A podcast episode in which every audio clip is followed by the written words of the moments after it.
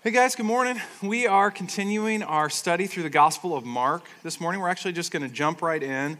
We are in Mark chapter 9. We're looking at verses 14 through 29. Mark chapter 9, verses 14 through 29. So if you would just read that with me. This is God's word. And when they came to the disciples, they saw a great crowd around them and scribes arguing with them. And immediately all the crowd, when they saw him, were greatly amazed and ran up to him and greeted him. And he asked them, What are you arguing about with them? And someone from the crowd answered him, Teacher, I brought my son to you, for he has a spirit that makes him mute. And whenever it seizes him, it throws him down, and he foams and grinds his teeth and becomes rigid. So I asked your disciples to cast it out and they were not able. And he answered them, O faithless generation, how long am I to be with you? How long am I to bear with you? Bring him to me. And they brought the boy to him. And when the Spirit saw him, immediately it convulsed the boy, and he fell on the ground and rolled about, foaming at the mouth. And Jesus asked his father, How long has this been happening to him? And he said, From childhood and it has often cast him into fire and into water to destroy him. But if you can do anything, have compassion on us and help us. And Jesus said to him, If you can, all things are possible for one who believes. Immediately the father of the child cried out and said, I believe, help my unbelief. And when Jesus saw that a crowd came running together, he rebuked the unclean spirit, saying to it, You mute and deaf spirit, I command you come out of him and never enter him again. And after crying out and convulsing him terribly, it came out, and the boy was like a corpse, so that most of them said, He is dead. But Jesus took him by the hand and lifted him up, and he arose. And when he had entered the house, his disciples asked him privately, Why could we not cast it out? And he said to them, This kind cannot be driven out by anything but prayer. So I think immediately we see ourselves in this passage in this guy's response to Jesus. He says, I believe, help my unbelief. And many of us, even as Christians, we struggle with doubts in our faith. And sometimes we can feel like we're the only ones who struggle with doubts. And what I'm hoping is that each week that you come to Salt City, that your mind begins to be more and more transformed by the Word of God and less and less by the culture that we find ourselves in. One really fun thing that I've been doing lately at home is been reading through The Lion, the Witch, and the Wardrobe with my son Luke. It was a really fun transition that he's made. We were reading kids' books and all that for quite a while, and that technically is a children's story, but it's something really enjoyable for me to read as well. I'm sure most of you have either read The Lion, the Witch, and the Wardrobe or you've seen the movie. But one of my favorite parts toward the beginning of the story is when Lucy, this little girl, walks into this ordinary wardrobe and discovers that the wardrobe that she walked into doesn't have a back to it, but it leads to a magical land called Narnia. And as you're reading the book, you can almost see the expression on her face that at the same time says, I had hoped that a place like this existed and impossible. And it's been fun as I've been reading this book with my son to kind of not only read it again, but also see the story through his eyes. And I think as we come to the Word of God, I hope you're coming this morning with the same anticipation. You hope that this story that we're reading is true. But I hope also this morning that you'll say impossible. And that's because what we're going to see is Jesus sort of bait us into this. I'm taking the big idea straight from the text. This is the big idea this morning. All things are possible for one who believes. Jesus wants to expand our horizons, broaden our minds, and allow us to see him as He is so that we see our circumstances as they are. So, we're essentially going to look at three different ways that we can grow in our faith so that we have this perspective that Jesus wants us to have. We're going to see that unbelief is natural, that anything is possible, and that even for the best of us, our faith is flawed. So let's just take those one at a time. First one unbelief is natural. So Jesus comes back to his disciples from the Mount of Transfiguration. Remember, he went up on the Mount of Transfiguration with Peter, James, and John, sort of his inner circle of disciples. And apparently, his other nine disciples have been down on the ground trying to cast out a demon unsuccessfully. And Jesus comes back to them, and they're in an argument with some of the religious teachers of the day. And this is what Jesus says to all of them O faithless generation, how long am I to be with you? How long am I to bear with you? Bring him to me. So he characterizes this entire generation, and I think the human condition, as faithless. It is our natural predisposition to be without faith, to believe that God can do and will do very little in our generation. And here's the primary evidence of this in our own individual lives, but more broadly in our society and in the society that Jesus walked and lived in as a whole. It's that we have this tendency, rather than to pray, to argue. Our knee jerk reaction when we bump up against difficult circumstances in our own lives or in the lives of people that we love is not to get on our knees, it is to try really hard to figure out how to get ourselves out of these circumstances. And so, like the disciples with the scribes, we find the nearest person to us who will listen and we start to fight about it.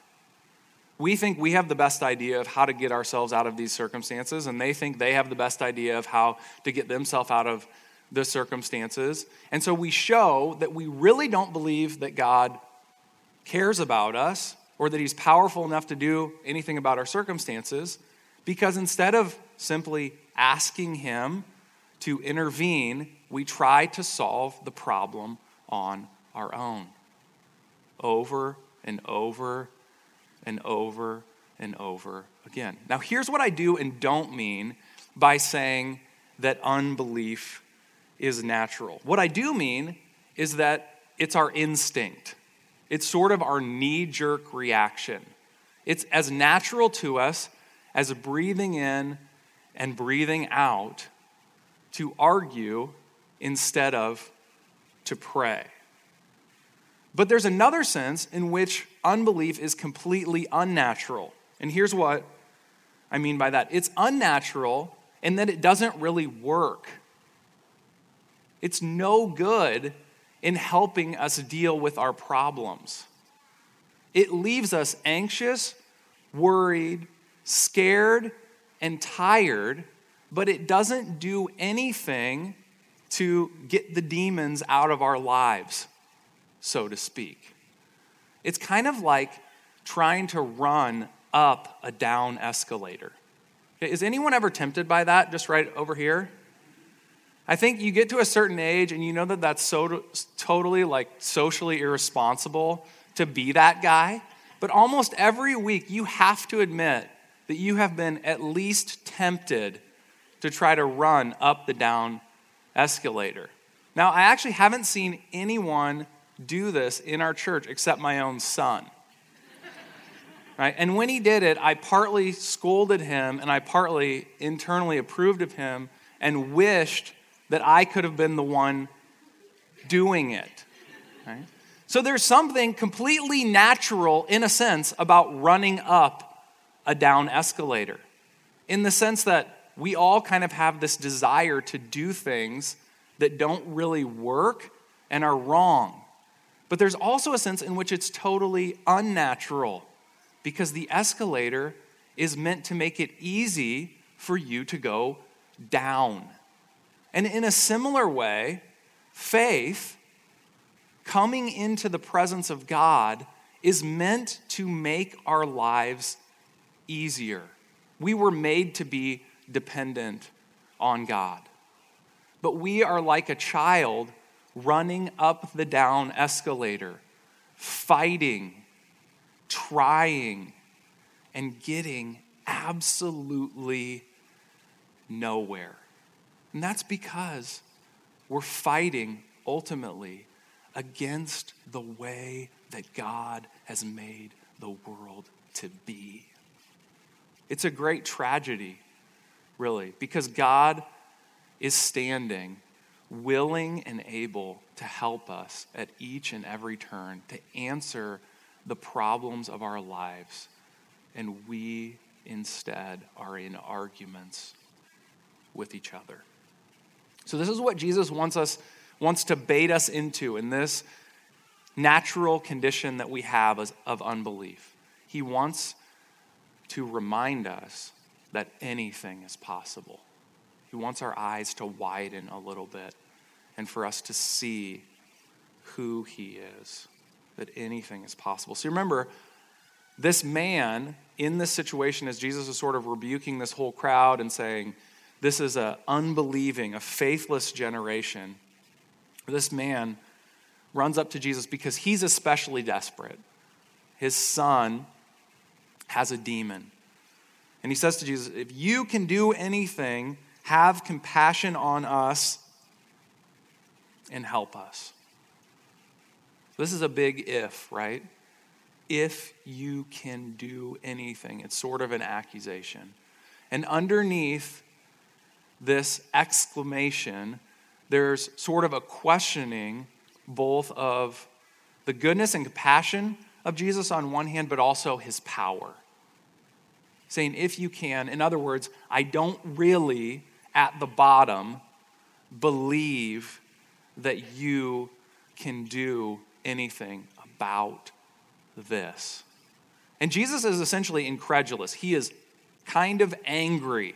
And he answers this way If you can, all things are possible for the one who believes. I think in that if you can statement, he's like, Do you realize who you're talking to? We've seen it over and over and over again. This is God who has impossibly become human. If anyone can do anything to help anyone, it is Jesus. Secondly, he makes this statement that baits us into belief.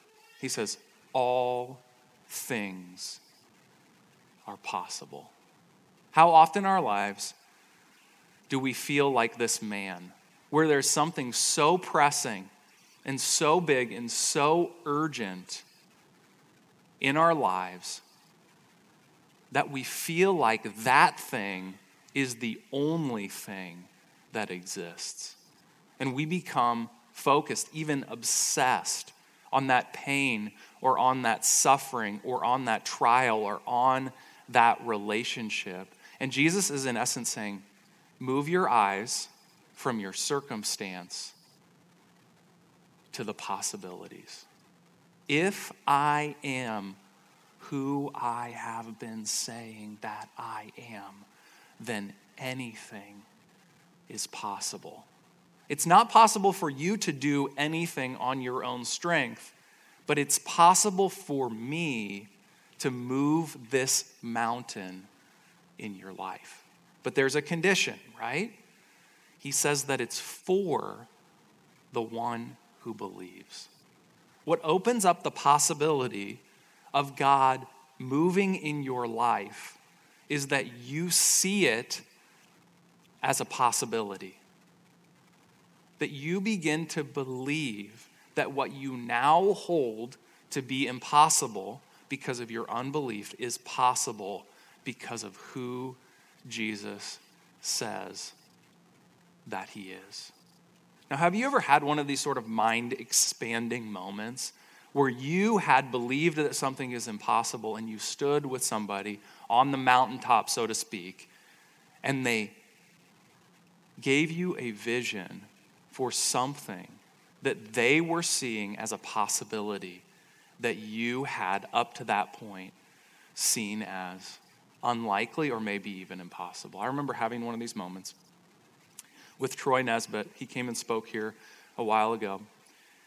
He's the leader of the SALT Network. And I remember standing on the stage with him at Cornerstone Church in 2010. There had just been a new 2,000 person auditorium built in Ames. And I was one of the new guys who was hired to help lead the college ministry called Salt Company there. And at the time, we had less than a thousand people coming to Salt Company.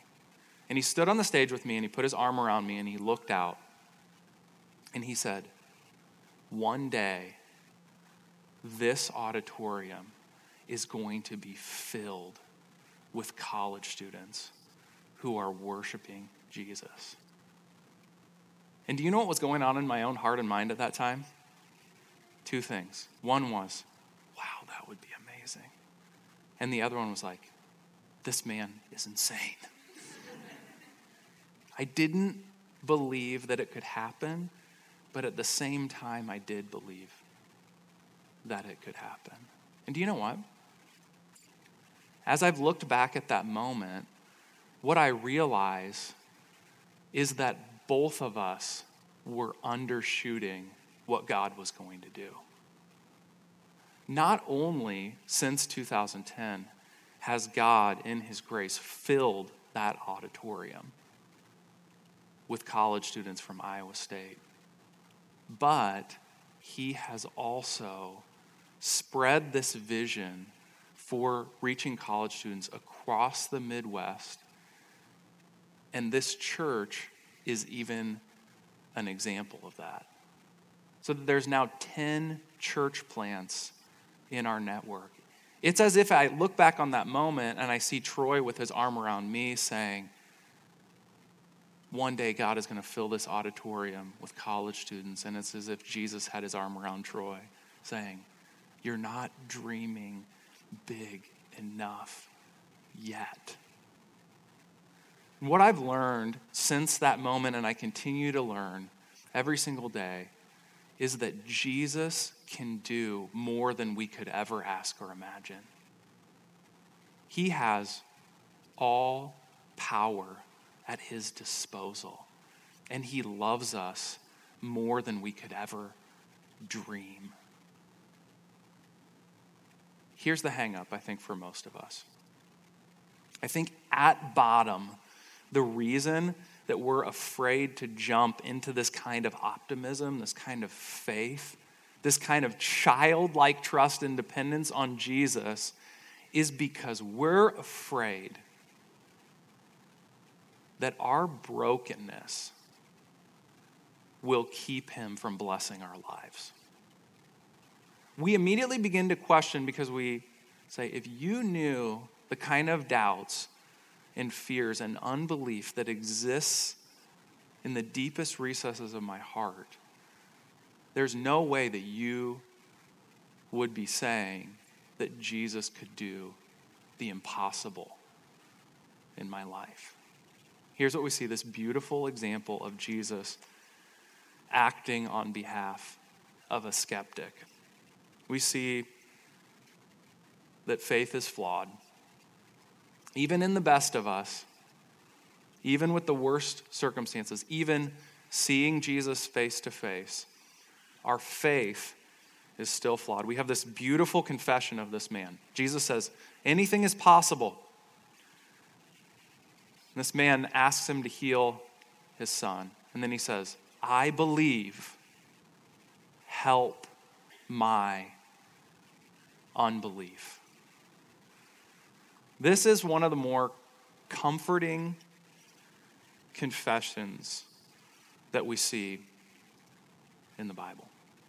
Because I think we see ourselves in this confession. Some of you are like, I believe in Jesus. I really have seen him. I know that he can do the impossible. And you come to certain events or you read certain scriptures and your heart is reawakened to this fact. You've seen him do amazing things in your life or in the life of others. You're like, I believe. But almost as soon as you begin to step outside of yourself and look, and you're like, I do, I believe, I believe, I believe.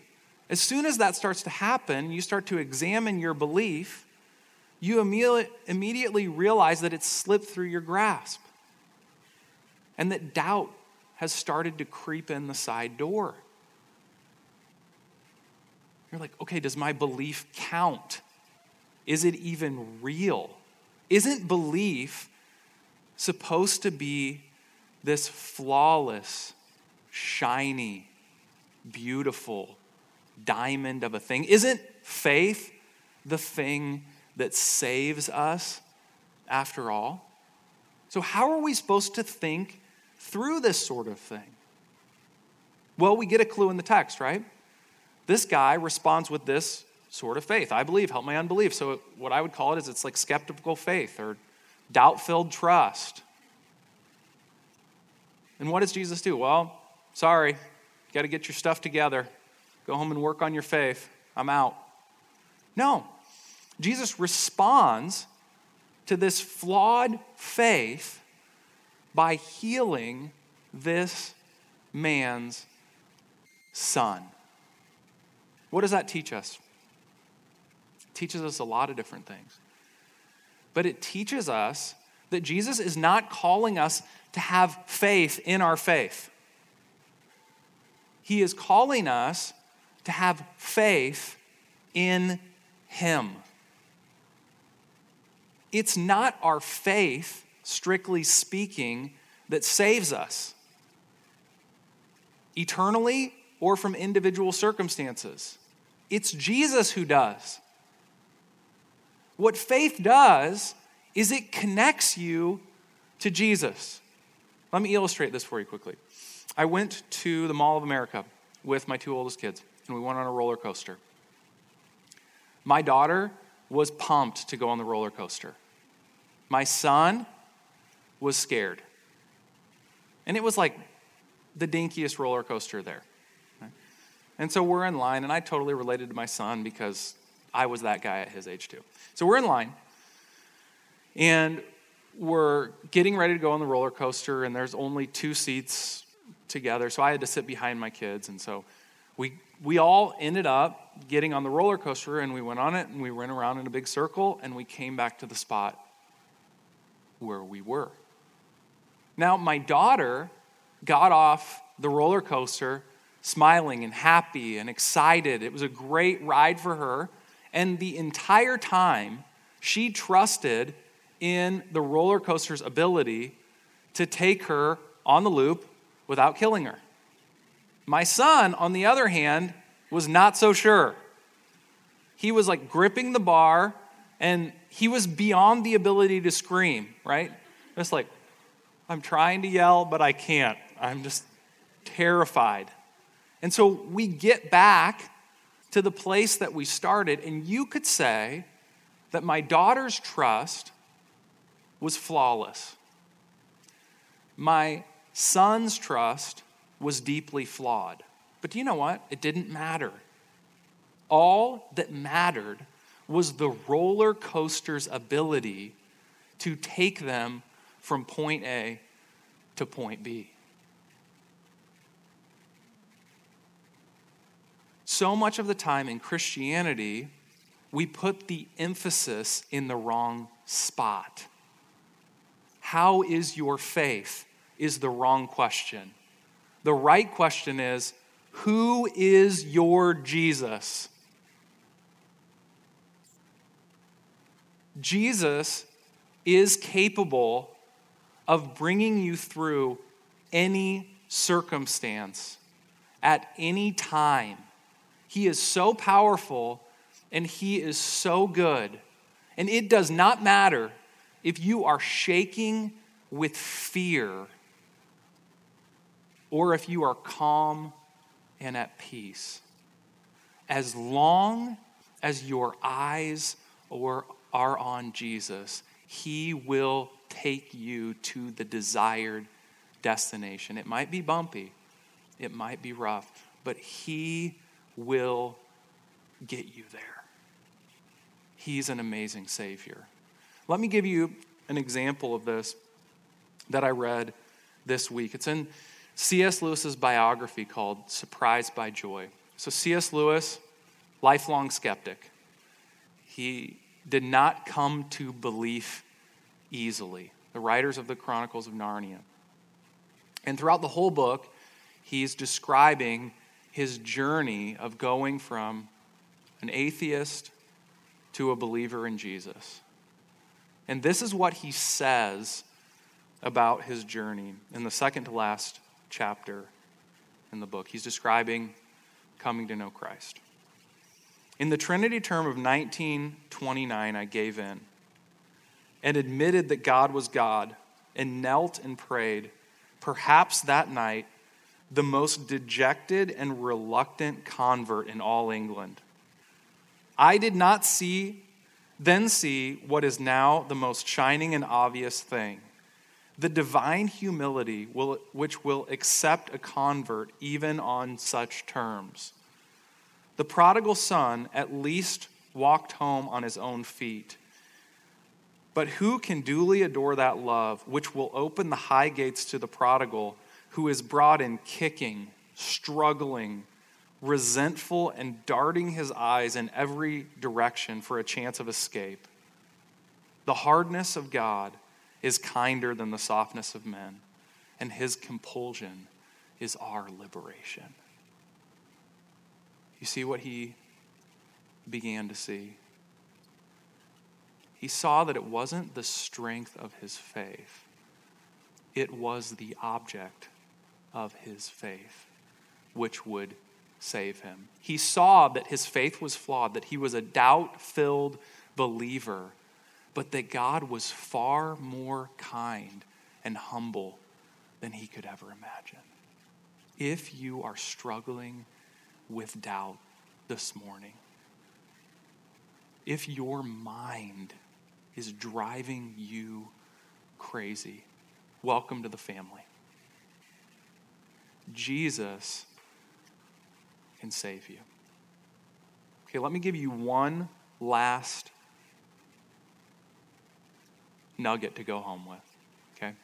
I, I want to take you to the door of the wardrobe, the real door of the real wardrobe, to the real Narnia. Okay? I want to bring you to the place where you can most clearly get your eyes off of your faith and get your eyes onto Jesus. I want to get you to that moment in the Bible where Lucy sees Narnia for the first time. I want to bring you to the resurrection of Jesus. The reason I want to bring you here is because at the end of the passage that we read, Jesus heals this guy's son. And we sort of end our passage with Jesus taking this guy by the hand and lifting him up. And it says that he arose. And what we see at the end of our passage is Jesus prefiguring his own resurrection. You see, there's this impossible situation this boy with a demon and he's lying on the ground convulsing. And Jesus, with a word, heals him, picks him up, and he arose.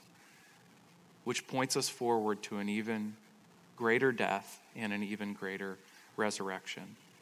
Mark 16, 1 through 8. This is where this whole book is leading us. It says this When the Sabbath was past, Mary Magdalene and Mary, the mother of James, and Salome brought spices so that they might go and anoint him. And very early on the first day of the week, when the sun had risen, they went to the tomb.